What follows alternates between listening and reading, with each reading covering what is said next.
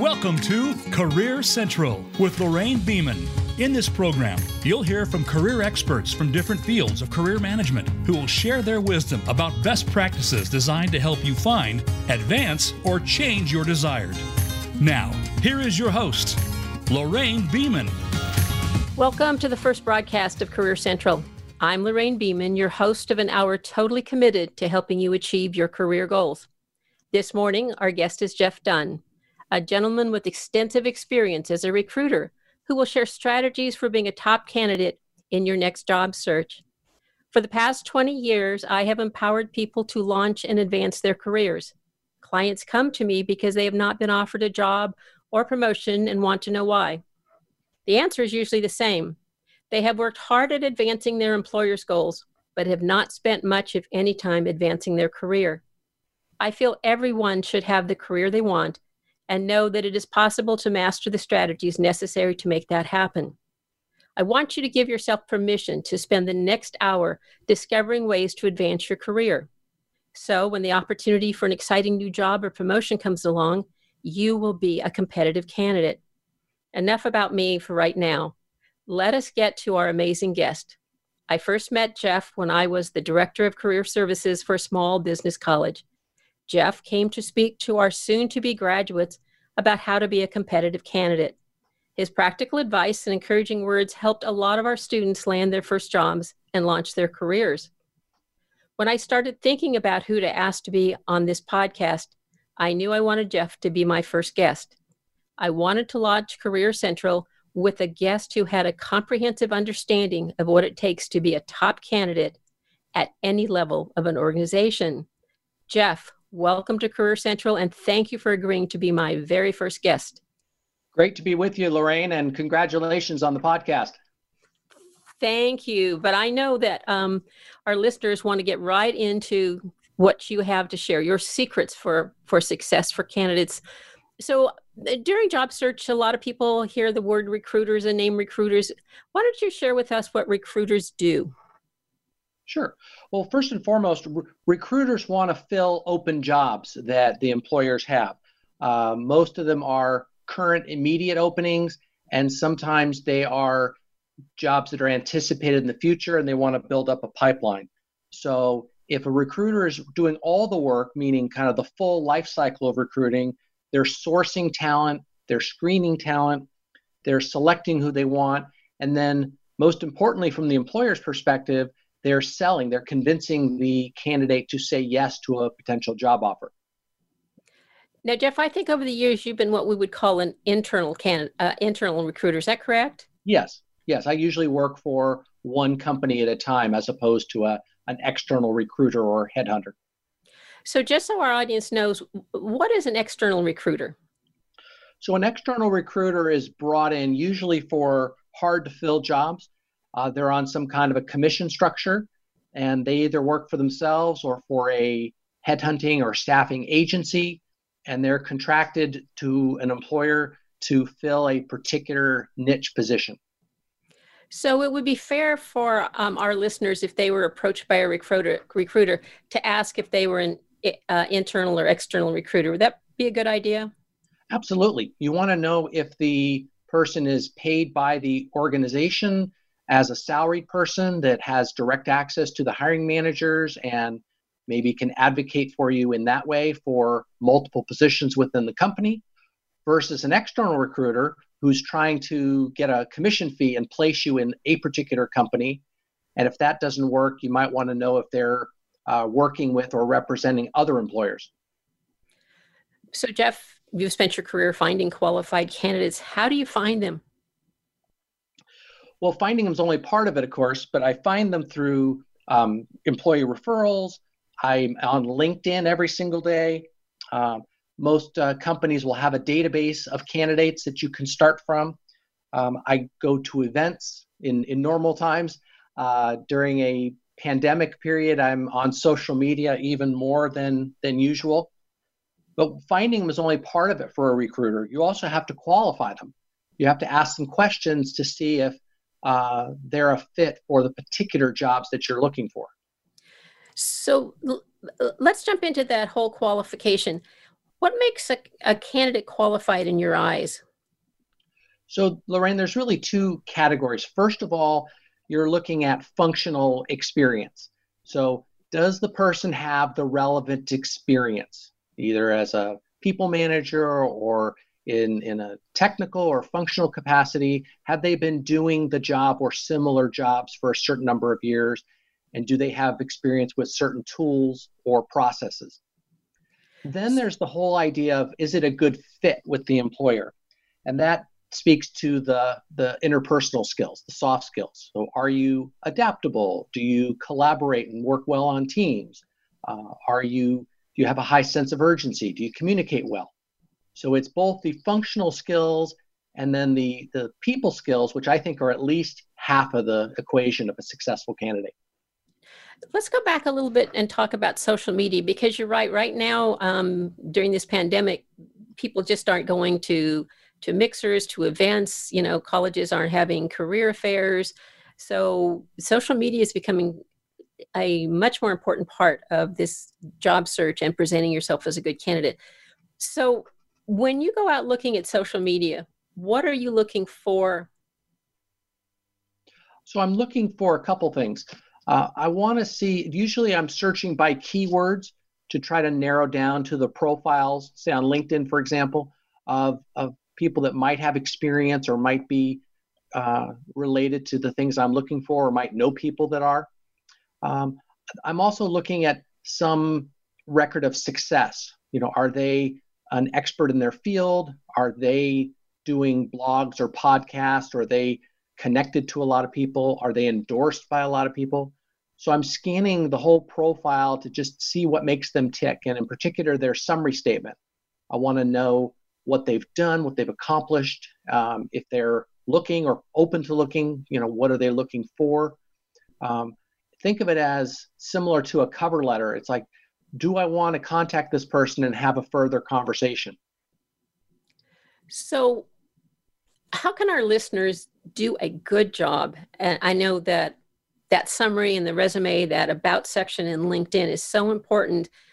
But a lot of people start it and it's just like they stare at a blank page and they go, What should I write? So, what kinds of things, you know, should our listeners include in those summaries in those about sections?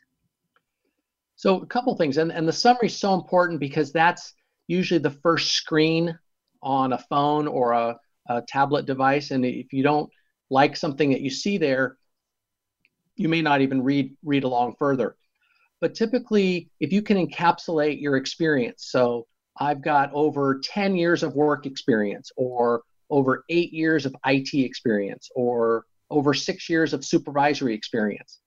That gives you a starting point. Then you can talk about uh, maybe some of the successes you've had on projects or uh, saving a company money, uh, you could talk about a few of your soft skills, like known to be very detail oriented or known to be very accurate or hardworking, a few of the soft skills. Um, if you've got certifications, people have these, you know, alphabet soup next to their name. I'm a certified Cisco engineer or a certified, uh, you know, PMP. If they've got some some academic credentials, they can put those in there. Give the, the reader enough information to say, if this looks like someone that's accomplished, I want to have a conversation with them. This is a comment that I often get from my clients when they start to write these. I don't want to brag about myself. And what would you tell them about that concept that they're bragging? It's a, it's a great question. Um, I believe it was Michael Jordan that said, It ain't bragging if you can back it up. So I give people permission to promote what they legitimately can do. Um, if someone is particularly modest or humble, uh, I will say, what would your former supervisor say about you? What do people that know you well, how would they describe you in a word or a phrase? And suddenly people get a little more comfortable. Instead of saying, I manage projects very effectively, they would say, well, people that know me would say that I'm good at project management, that I always you know meet my commitments i meet my deadlines. And suddenly in the third person it seems a little safer. Um, and of course at some point you're probably going to have your references checked. So just if someone says, "Tell me about yourself," pretend they're saying, "What would your how would your supervisor describe you in three words?" That sometimes opens it up a little bit to uh, feel more comfortable in sharing what you legitimately deserve to share in terms of marketing yourself. I know another thing that um, my clients often say is, well, I want to write something really generic so that everybody will think that I'm a great employee. And I always advise them to be specific and talk about their specific successes. Now, how do you feel about that? So I have this running joke when I do presentations. I, I ask people if, if someone were to say to, uh, if a gentleman were to go to, up to a lady and say, I need a date, I'll go out with anyone people laugh and say that would be kind of ridiculous and it would sound a little bit desperate. Um, but truthfully, to an employer, you don't want someone that says, Hey, I need a job. I just want to get my foot in the door. I'll do anything. That's not the right approach. Tell me what your first choice is. Pretend that you are going to get the job and it's going to be a great salary. Now tell me what you want to do. So, as more that you can target what you're doing, if you say, I want to be an IT manager for a large company in the Sacramento area working on network security, that helps me narrow down to, oh, I know these companies are hiring, or I know Mary, talk to her, use my name. She might be needing someone with your skill set. Then you're not wasting the time of my network. Then I have some idea that you're going to be successful, that, you know, that's a job that would make sense versus just, hey help me find a job. You know these yeah, people I, your, your friends and and recruiters they're not paid to find you a job. They're paid to fill the jobs that they have. So tell me what your first choice is and if i have that we have a great chance to to get together. And if you're finding that that's not available you can always have a second choice. But in general you want to be as specific as you can to appeal to the the, the best people Okay, so um, I think what you're saying, which I say too, is people really can't help you unless you tell them what you want to do. Yeah, and, and what you're good at. What you're good at and what you like to do often go hand in hand. Not always, but in general, if you are good at something, you're going to like it.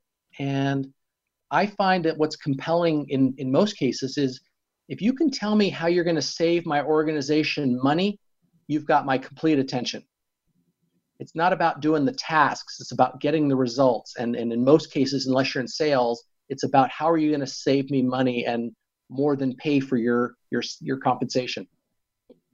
I know one of the things you mentioned is that you look at resumes and that you look at the summary. But what else um, helps a, a, candidate stand out in your mind um, in terms of what they include in their resume? Sure. So you got to remember that recruiters are looking at hundreds and hundreds of resumes so, and and their database could have thousands of resumes. So, I think the first thing is you want to make sure your resume has a lot of keywords. Keywords are those functional skills or tools that you would use to get search results. And so, in a database of 10,000 resumes, what keywords do I put it put in to narrow it down to say 50 that I can actually go and look at? Once I'm looking at a short list there, um, I want to see uh, some focus, some targeting, not just a generic resume, but something that says, these are the kind of jobs I want. Because I'm trying to narrow it down. I can't meet and interview 50 people. I have to necessarily screen down to the best qualified you know, specialty candidates. Uh, and one of the things I look for in what helps you stand out is numbers. I want to see results and data, not just I performed IT tasks, I monitored networks, I managed a staff. Tell me, how many people did you manage? How what percentage of time was your network running? How much money did you save the IT department? That kind of detail makes you look like an achiever, like makes you look like one of the top performers, and that's what's going to get me to pick up the phone and call you. One of the things you mentioned in that is keywords and you're looking for keywords, but how do our listeners know what keywords to include in a resume so that it goes through that filtering process? So, so thankfully, a lot of the keywords are right in the job description in most cases when it says, here's what the person will be doing, and here are the required uh, skills or experiences. So, if I'm looking for someone that's a software engineer, for example, I might be looking for Java or C or HTML or Python. If I'm looking for IT, it might be network, security, some certification. So the words will often be in the job description. And I put it back to the candidates to say, okay, if you were going to find your resume in a database of thousands of resumes, you know, without using your name, how would you come up in a search result? So th- those are the keys to kind of getting to the short list. And um, the other resume tip that I give, which really isn't a resume tip, is you want to follow up. Just in case you're not going through the search filters properly, you want to connect with people in the company that can get your resume out of the database and onto the email of the hiring manager. All right. So, um, Jeff, I really want to go into that whole um, process of how you reach out to candidates. Um, d- tell me the, the process. You you've done a, a search and you've got candidates' names popping up, probably a lot of them. And then what's the next step in the process? So I'm going to contact them um, usually by email, sometimes by their mobile number to, to make an initial contact. I want to um, get a hold of them primarily to find out, you know, are you still available? Are you interested in the opportunity or multiple opportunities that I have? And get some basic information. You know, are they willing to work in the location that I have? Uh, what what is the time frame where they could actually start working? Generally, how much money do they want? So I'm going to try to reach out based on the contact information on their resume and get the basic information before I spend a lot of their time or our time on on the, the process. Um, we are going to take a quick break. Um, when we come back, I really want to dig deeply into that initial phone call um, I'd like to share with our listeners what you're listening for as you ask those questions. So, if everybody will um, stand by, we'll be back in just a few minutes and continue our conversation with Jeff on that very important initial um, contact with a recruiter.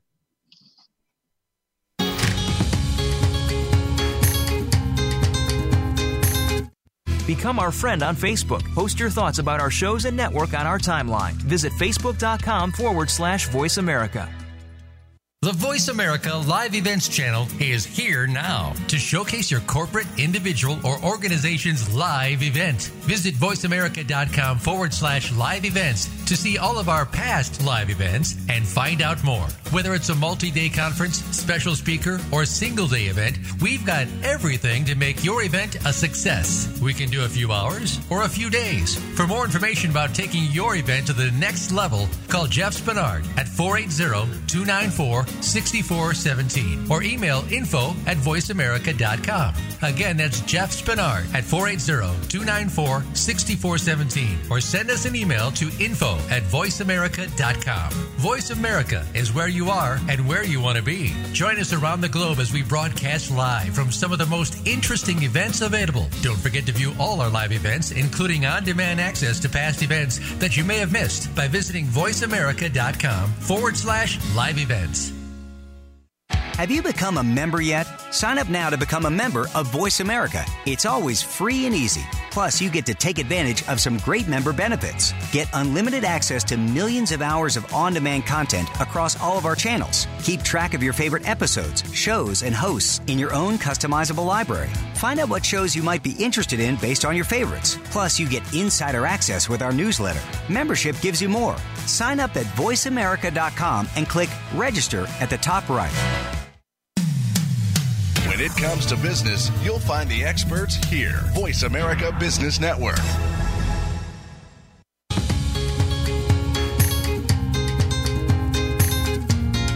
You are tuned into Career Central. To reach the program today, please call 1 866 472 5790. That's 1 866 472 5790. If you'd rather send an email, you may send it to Lorraine at interviewtowork.com. That's Lorraine at interview, the number two, work.com. Now, back to Career Central. Welcome back. We were talking with Jeff Dunn, and right before the break, we were delving into what happens during that first conversation with a recruiter. And so, Jeff, you are picking up the phone and you are calling a candidate and how would you like them to respond? Give our audience some tips on what makes a good impression with a recruiter during that first call. So I, I like them to be prepared. If if they're if you're not at in a place where you can talk comfortably and you see a call coming in, you might let it go to voicemail and call me when you're at a desk in a quiet place where you can take some notes and maybe look at some notes of your own. Um, I want to understand do they know what they're looking for? Have they thought about what they'd like to do next if they're actively looking? Or if I'm uh, calling them and they already have a job, I'm trying to find out what would it take for them to consider another opportunity. So again, it's well, I'm happy with what I'm doing, but if there was something I could get that would entice me, it would be title, money, location, responsibilities, different manager, whatever it was. So I love confidence. You were asking about, you know, bragging earlier, and I think confidence is is very compelling. It, it shows that I can trust this person to hire them, and they can take responsibilities. Um, I like that someone knows what they want. They're not just desperate to do anything. I like someone that can quickly articulate what are their strengths. I advise people to say, to be able to answer the question, Lorraine, give me three reasons I should choose you for this opening. And that focuses the mind very quickly on I have the functional experience, I've got the tools, I've got the the fit, the, you know, maybe a, a personality trait. And it, it, what's cool about being able to answer, um, give me three reasons to hire you, is it fits a lot of different questions. If someone says, tell me about yourself, or someone says, why do you think you should be one of my top candidates? Or is there anything else I should know about you? That fits. It's an opportunity to sell yourself. And of course, you'll have examples to launch into. Great. I just want to reinforce something Jeff said about making sure that it's good timing. Some recruiters just call out of the blue. And I always advise clients to, if it's not a good time, just say, um, This isn't a good time. Could I call you back? Let me have your number so that you can reconnect with the recruiter. And I had a client once who called me and said, You know, Lorraine, that advice about making sure it was a good time to talk. And I said, Yeah. She says, Well, I kind of ignored it. I was so excited the recruiter called, and then my kids started screaming and things started happening in the house. So I wound up hiding in my closet behind the clothes so it was quiet so I could have this conversation with the recruiter. And she said, You are so right. I should have just said, Can I call you back? So uh, Jeff made a couple of really important points, but but the I think the most important one is be prepared. And if you're caught off guard, it's okay. If you're driving down the freeway and it looks like it, a, a, a call from a recruiter, just let it go to voicemail.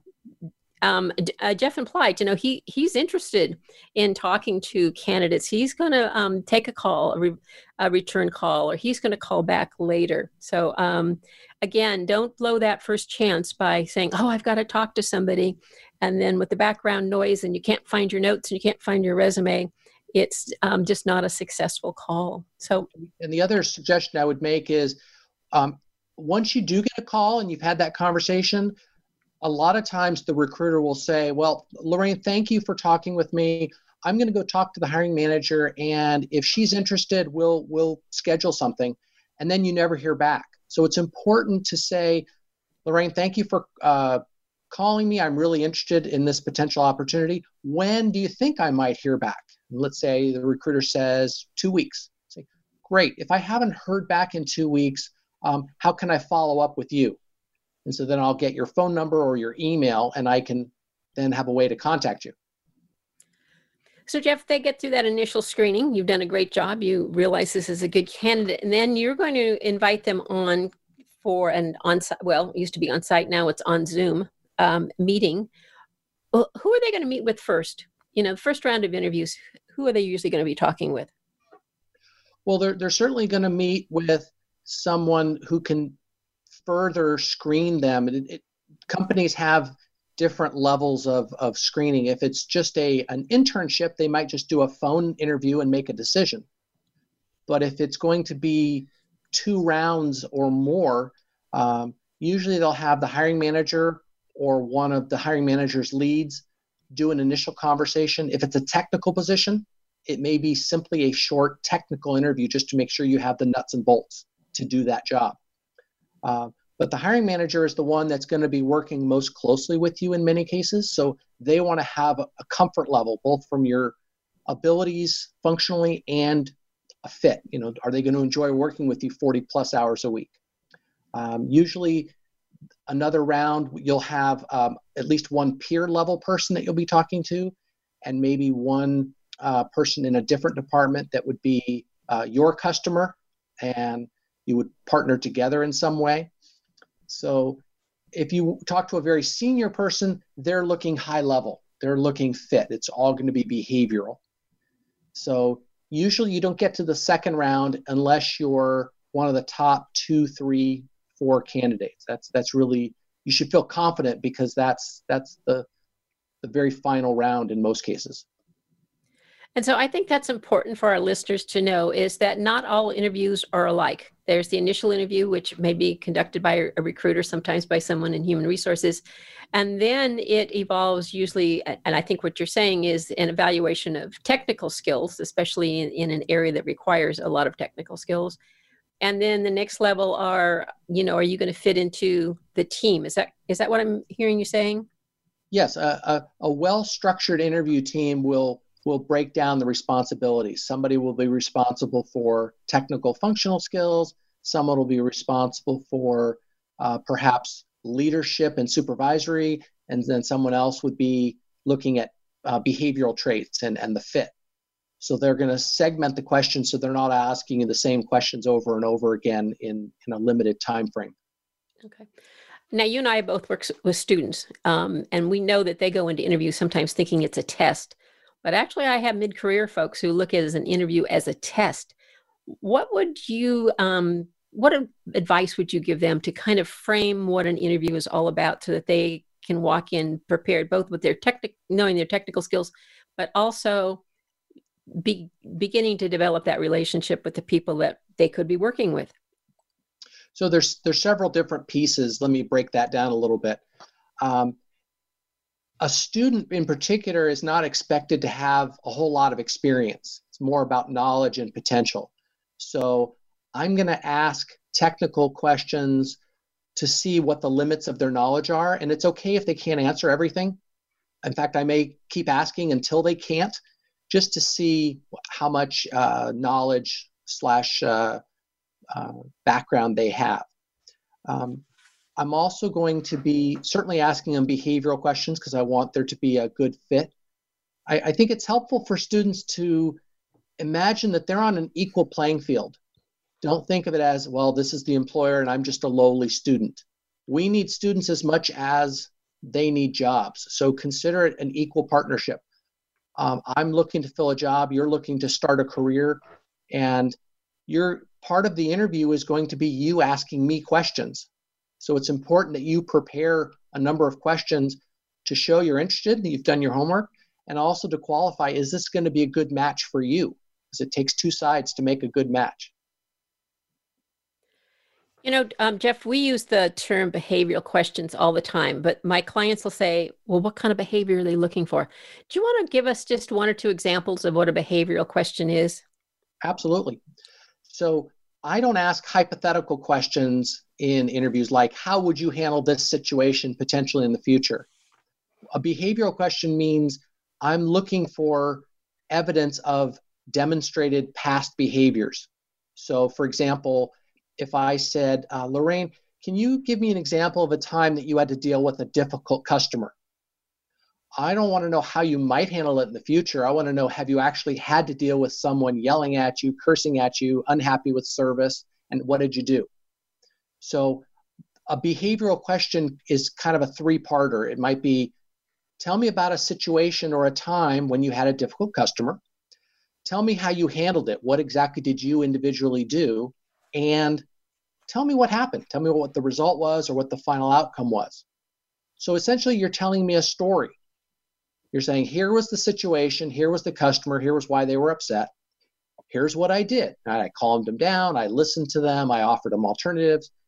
And then here was the result. They ended up being happy, they ended up thanking me, they calmed down, they everything was okay. And I want to, oh, I'm sorry. Go ahead. Uh, no, Jeff, go ahead. hopefully you're choosing examples and stories in an interview where it was a positive outcome, where you're demonstrating your skills. You're the hero of the story. And you get to choose of, of all the things you've done, you may have five, six, seven really good stories that you try to work into the conversation because you know exactly how much money you saved, or you know that you turned around a bad relationship, or you know you completed a very large, complex uh, project. I want to reinforce something Jeff is saying. People remember stories. Um, I've been on the the interview panel side where I was doing the interviewing, and at the end of the day of interviewing ten or twelve people, the other interviewers and I would remember the stories that people told us. Oh, remember the candidate who did what? So as you prepare for interviews, put those stories in context, the situation, the actions you took, the results you got, because that really will be what interviewers remember at the end of the day. At least that's for me. How about you, Jeff? Is that what you remember the stories? I absolutely remember stories. And the, the biggest stressor for preparing for an interview is not knowing what their the interviewer is going to ask. So one of the suggestions I make is to have some stories prepared, somewhat rehearsed, because you can apply them to different examples. So if I worked on, let's say I worked on a project and I had, uh, you know, 10 people in the IT department and we was a nine month project and we had a $2 million budget and we finished three weeks early. Well, that story might be in response to a, an example about a big challenge or a leadership team or an obstacle or multitasking and that story would fit different dimensions. So the suggestion to your listeners is come up with five or six or seven kind of go to stories. Think about things you've done that you're really proud of, big projects, big things you've accomplished, uh, things you've accomplished where you know exactly what the result was in money or numbers or dollars, um, things that relate to the job that you're applying for, similar duties and situations, and then dealing with a difficult customer, manager, podcast host, anything where you have to resolve that situation. And those stories will be in your back pocket and, and may actually be applicable when they ask you that tough question like, tell me about a time when you uh, achieved a goal or that a goal, high goal was set for you and tell me how you achieved it. Or if you didn't achieve it, tell me what you learned from the process. And maybe one of those stories that you've prepared will fit that and you can just relax and tell the story. Jeff, great insights on what you'll be asked during an interview. Now there's another part of the interview where the candidate gets to ask questions. And I know when I work with folks who are going, even for that initial interview, the first salary, the first question they want to ask is, What's the salary? How much will I get paid? And I totally discourage them from doing that And in fact, I advise people to wait until an employer asks for an answer. But I'd really like to um, get your outlook on how to handle the whole salary issue and when to bring it up and, and how how to respond. In most cases, you want to let the employer bring up salary because you don't want them to think that's the only factor that's motivating you. Um, and when you do, when they do say, "Well, let's talk about salary," it's it's much better to talk in ranges when you actually have to get to dollars uh, versus a single point. If you give them a single number, if you say I need eighty thousand dollars, if you're too low or too high, you're knocking yourself out of the consideration. But if you say I'm looking for something in the seventy to ninety thousand range, depending on benefits, or I'm considering some other opportunities and they're in the eighty to ninety-five thousand range, then at least if the employer is somewhere in that total package range, you can continue the conversation. All right. So that is the question to not ask. How about um, some ideas of questions you would like to hear a candidate ask, either at the end of your initial screening interview or, you know, at the um, different levels of interviewing? What are what kind of questions is it important for the candidate to ask? Lorraine, I would highlight the fact that it's important to ask something because if you ask nothing, it's going to sound like you have not done your homework or you're not interested. So it's very important that you have some extra questions ready to go in case you have extra time. Otherwise, that, that can be a big concern. As far as the best things to ask, I love it when a candidate shows that they've done their homework. So if they say, I was noticing on your website that you're now into this new um, two factor authentication security, what does that mean for the future of this IT department? Or um, I saw in the Wall Street Journal that you're now ramping up internationally. How does that tie into this position? So you demonstrate that you've done your homework and then you lead into a business related question. I also like questions that look for um, the success in the job. So, um, what will my duties be in the first couple of months? Or my favorite question is something like this um, Lorraine, if this works out and I end up being selected for the job, um, a year from now, when we're sitting down at my performance review, what would it look like if we've had an outstanding year? What exactly would we have accomplished together? So that shows an interest in success, an interest in how you measure success, and it also psychologically puts you in the picture. That is an amazing question. I hope our listeners are writing that down, or if they haven't, they can listen to the replay of this because that's probably worth the entire hour to um, just understand how you can use questions to draw attention to you and reinforce the fact that you are a top candidate. Um, we are going to take um, a quick break. Um, and when we come back, we are going to put Jeff on the spot and we are going to ask him for his secret tips for uh, a candidate being successful. So be prepared, Jeff, so that our folks that are listening will understand how best to interact with a recruiter and how best to shine in the job search process. So, um, short break. Um, don't leave us. We'll be right back and continue this amazing conversation with Jeff.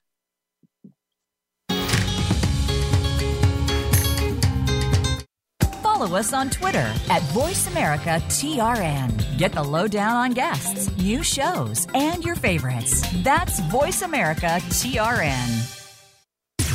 Voice America programs are now available on your favorite connected device, including Amazon, Alexa, and Google Home. Through streams with Apple Podcasts, TuneIn, and iHeartRadio, listening to your favorite show is as easy as saying the show name followed by the word podcast. Hey, Alexa, play Finding Your Frequency podcast. If that doesn't work, try adding on TuneIn or on iHeartRadio or on Apple Podcasts.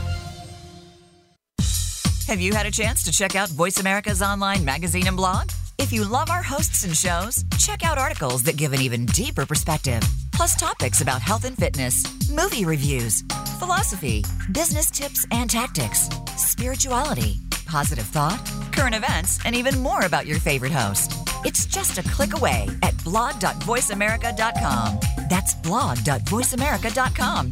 The Voice America Press Blog. All access, all the time. Tune in to the Voice America Variety channel on the Voice America Talk Radio Network. Voice America Variety broadcasts a diverse array of topics, reaching a global community. Our experts come from all walks of life, and the topics they discuss are everything from current events, arts and entertainment, leadership, parenting, relationships, self improvement, career advice, and a variety of other topics. Check us out today. You're sure to find something of interest. Voice America Variety. Talk on today's hot topics. When it comes to business, you'll find the experts here. Voice America Business Network.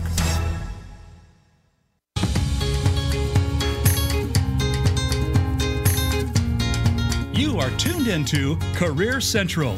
To reach the program today, please call 1 866 472 5790. That's 1 866 472 5790. If you'd rather send an email, you may send it to Lorraine at interview2work.com. That's Lorraine at interview, the number two, work.com. Now, back to Career Central. Welcome back. We're here with Jeff Dunn. And before we took this break, we promised that we were going to ask him for the secrets of a recruiter. Um, so, Jeff, based on all your years of experience, what is the best advice you can give our um, listeners for being a top candidate? I, I think you want to give recruiters and people that are looking for talent a reason to contact you. So, give them a reason why you stand out. When it's whether it's on your resume, on your LinkedIn profile, whether it's your uh, your 30 second uh, uh, commercial, your kind of your elevator speech when you first meet someone virtually or, or in person, really promote what you're good at, what you like to do, what you can offer a potential employer. If you come off with confidence, uh, that's contagious. They're going to want to find out more. Give them a reason, tell about your, your successes, about what you enjoy doing, what your employers have said about you. Draw them in so that they're curious and they're interested based on what they see on paper or having a quick conversation with you that they want to continue the conversation. Okay, Jeff, you you said that you would share with our audience. What do you do when a recruiter calls you and says, "Oh, I have, may have a possible job for you," and they don't call you back? What do you do? So if you've if you've taken down their contact information, you have the capability of reaching back out to them, and you could say, "Wanted to follow up on our conversation from two two weeks ago. I remain available and interested in the potential opportunity. Um, is there any additional information that I can provide to help move things forward?" Or can you give an update on if the position is still available and what the the next steps might be? So you get some information. So you're not holding out for this job that you know may get put on hold or, or may have been delayed for some reason, and you kind of know where you stand. And if it doesn't work out, you can thank them and tell them that if there's other similar positions, you'd love to hear about them. Um, and if they it is still available, maybe they need a writing sample, or maybe they need to get your references, or maybe they need to do a background check. So you will then have better information on how to move forward. So, Jeff, I think what I'm hearing you say is that if you don't hear from the recruiter, don't just let it drop. Um, reach out, take an opportunity to find out how you can help the recruiter hire you. Is that? Yeah, the, the, the worst thing that could happen is they could say, sorry, we, we decided to go with another candidate. So don't worry, don't be fearful of a potential rejection. Reach out anyway, see what's possible, whether it's that job or a similar job, and um, even take the opportunity. Let's say it's a uh, it's they're not going to make you an offer. See if there's anything you could have done better. Say, you know, to, to going forward, is there anything I might have done better to highlight my qualifications? And take that feedback um, as you go into your next uh, potential opportunity. Jeff, how would you feel about someone continuing to connect with you. Let's say that, an, you know, obviously they're a top candidate, otherwise you wouldn't have called. It's not a good fit, but they see another job come up um, on the company website. Would you feel comfortable if they called and said, um, "Gee, Jeff, this job looks like a great fit for me. Can you give me any advice?" Would you? Would that be okay? Absolutely, I'd be thrilled if, if I know that a good candidate is still available because I'm trying to make matches happen. I'm trying to bring good talent into the organization. So if so, sometimes I have a job and I have two or three great candidates and I only have one opening. So if I can find slots for the other two, that's a win for everybody. So again, the worst they can say is no, that you're not a fit for this, or you're not a fit right now, or I've got better candidates. That's okay. You want to stay top without being obnoxious. You want to stay top of mind in the recruiter's head for potential opportunities. So following up every couple of weeks, it's absolutely fine. And I think that plays into something, Jeff, you and I really believe works, and that's building your network. And having a recruiter as part of your network can really be beneficial.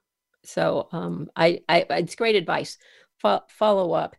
There's another topic that we talk about informational interviews, and some of my clients go, "Oh, I, who who wants to talk to me? Why would they want to talk to me. So, I, Jeff, I know you're both of a supporter of um, informational interviews and somebody who has been willing to meet with um, candidates. So, why don't you share a little bit about how somebody would set up an informational interview and what what they should talk about during it?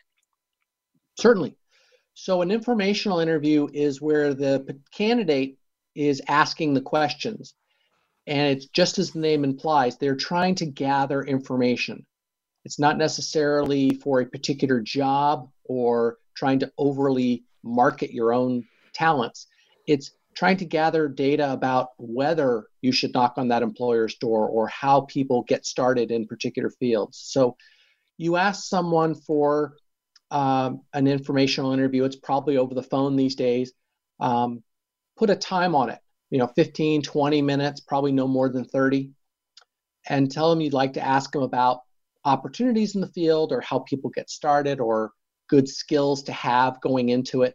Just give them some sense of what you're going to be asking script out the questions. You are the one, as the candidate, who is asking the questions of the person you're talking to.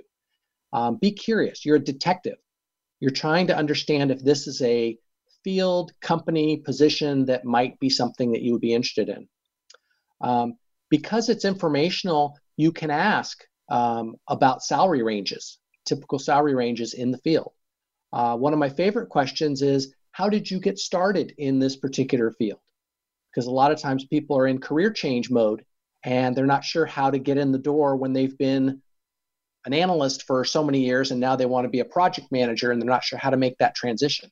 Ask someone who's doing the job how they got started. And their success leaves clues. There are different ways that you can map to a different career. Or if you're a student, how do you get that first job without any experience? Uh, the one reminder that's very important is an informational interview is not a job interview. So you don't ask for an informational interview as a backdoor to try to secure a job interview. That's considered very poor etiquette and it'll be very offensive to the person that you're talking to. So they may say, Hey, could you send me your resume? And you say, Thank you. I, would I'd love to. I'm, I'm doing some research right now. I may come back to you in a few weeks, but uh, this is purely to understand what the, what the landscape is. And truthfully, they may paint a picture of the company that you don't like.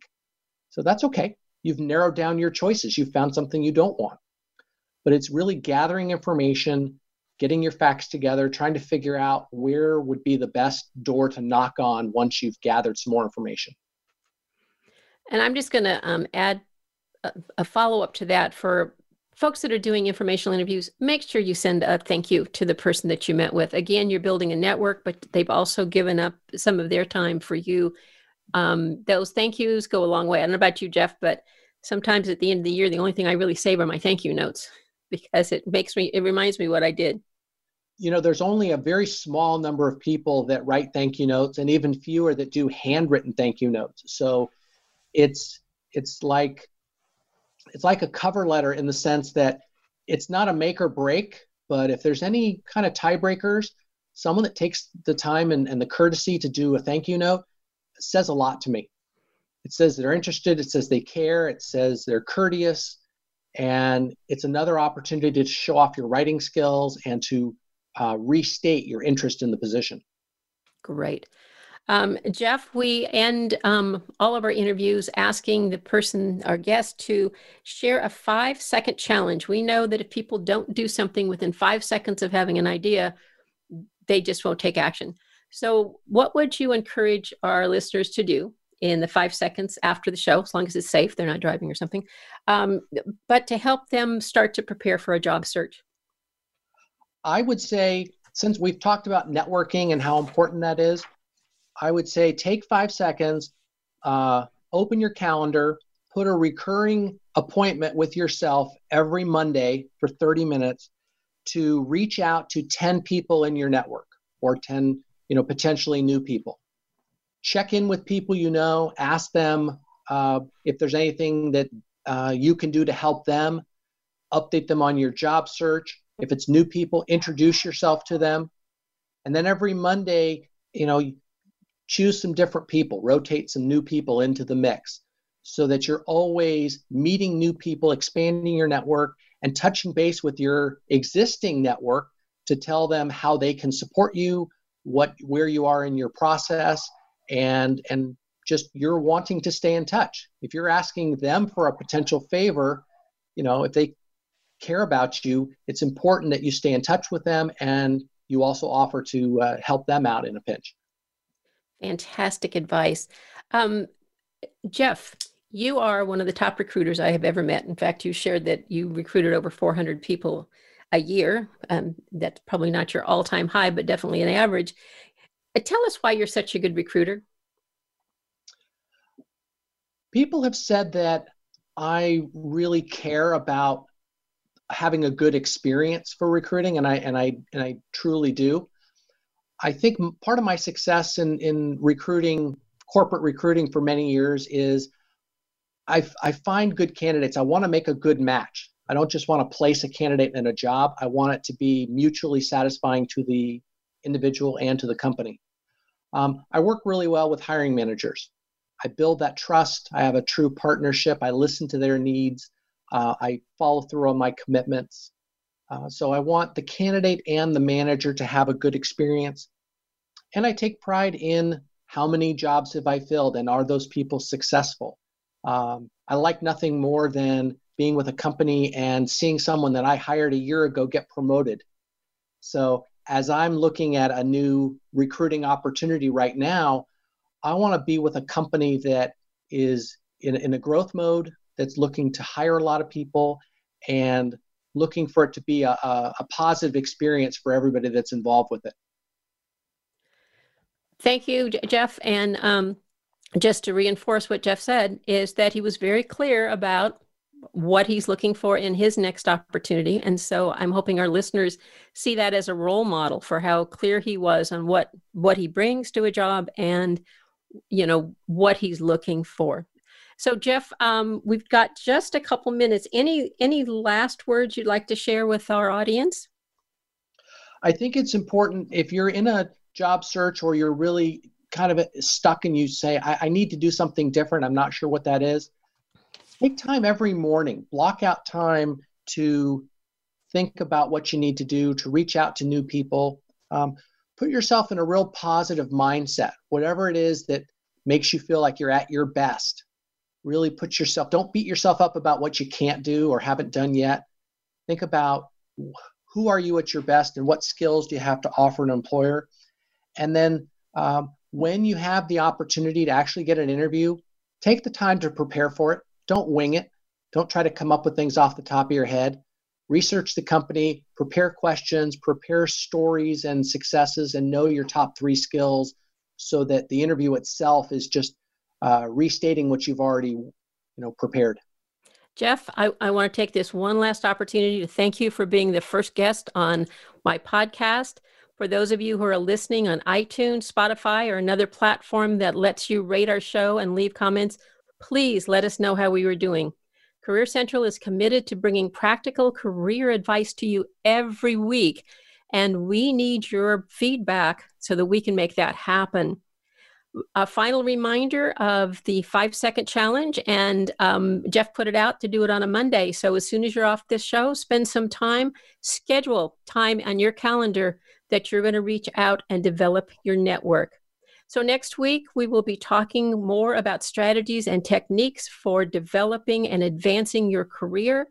Until this time next week, this is Lorraine Beeman reminding you to take care of your career because you are the only one who's qualified to do it.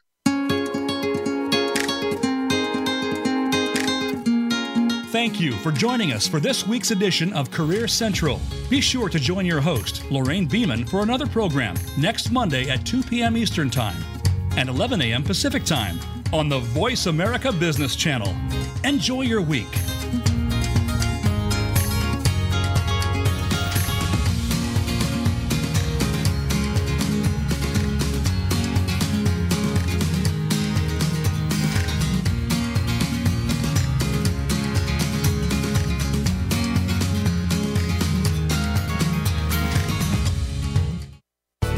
Thanks again for listening to the preceding